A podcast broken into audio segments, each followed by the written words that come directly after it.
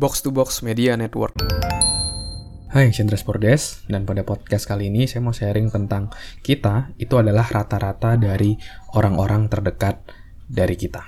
Konsep ini saya pelajarin waktu itu ketika saya baca buku Rich Dad Poor Dad kalau nggak salah dari Robert Kiyosaki, dan di situ beliau mengatakan bahwa kita itu adalah rata-rata dari orang-orang terdekat kita.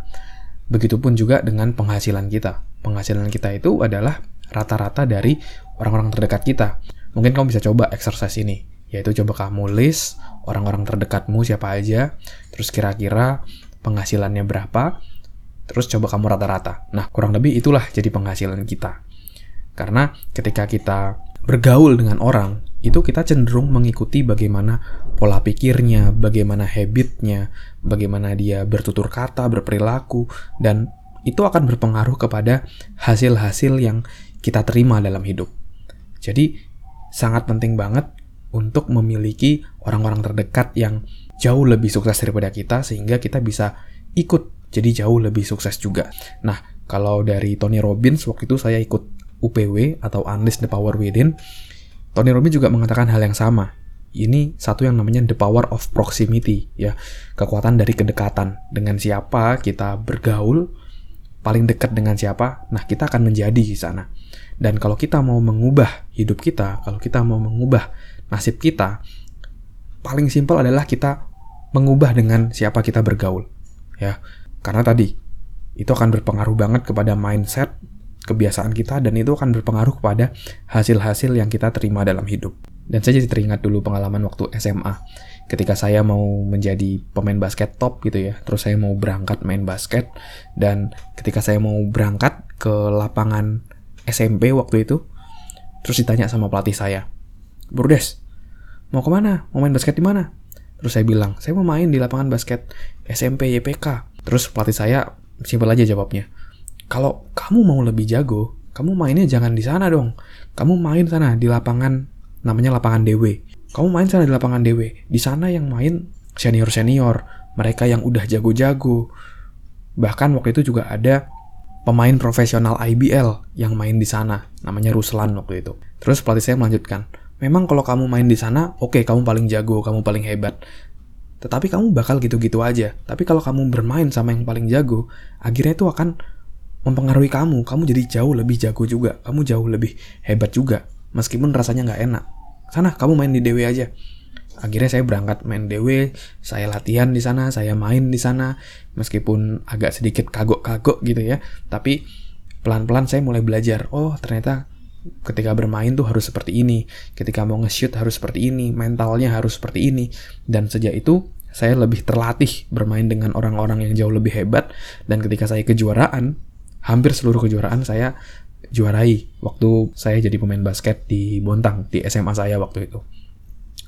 Dan prinsip itu juga saya terapkan ketika saya mulai masuk di dunia perkuliahan.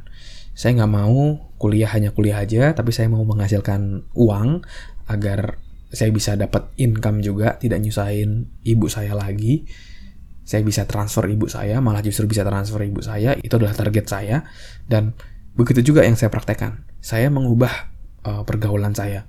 Jadi mungkin waktu itu ada teman-teman kuliah juga ngajak main sana-sini, tapi saya tahu bahwa ya dia belum berpenghasilan, dan target saya waktu itu saya pingin punya penghasilan. Akhirnya saya memutuskan lebih banyak bergaul dengan orang-orang yang lebih senior dari saya. Saya ikut seminar bareng, bergaul, terus ngerjain project bareng, dan ketika saya berada dengan orang-orang yang sudah berpenghasilan, saya pun juga akhirnya punya penghasilan gitu ya, punya penghasilan pelan-pelan, mulai naik dari ratusan ribu, jutaan, dan seterusnya. Itu saya dapat ketika saya mengubah dengan siapa saya bergaul. Nah, jadi penting nih buat kita untuk memilih nih, selektif. Dengan siapa kita dekat, dengan siapa kita bergaul, itu akan mempengaruhi diri kita. Itu akan berpengaruh kepada diri kita.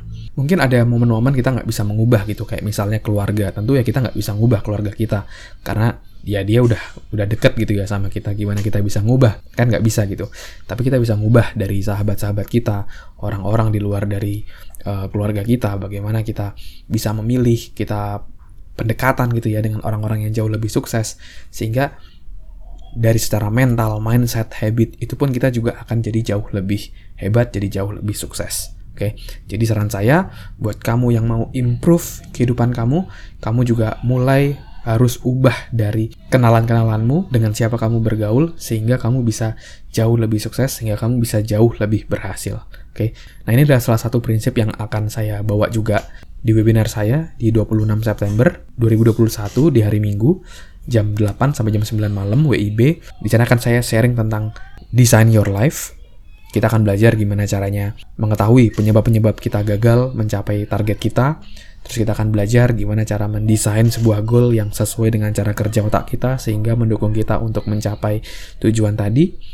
Kita juga akan belajar gimana cara mewujudkan impian kita, step by step mewujudkan impian kita.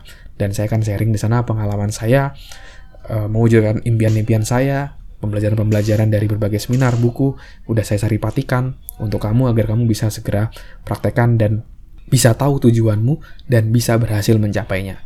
Oke, kamu bisa daftar sekarang juga, gratis ya. Webinar ini gratis. Kamu bisa klik link di deskripsi, di sana kamu bisa join di webinar ini secara gratis. Oke, thank you semuanya yang udah dengerin podcast kali ini.